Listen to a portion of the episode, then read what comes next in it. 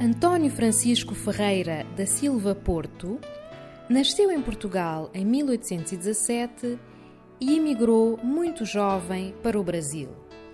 Viajou depois para Angola, onde foi um conhecido comerciante e o primeiro europeu a estabelecer-se no Planalto do Bié.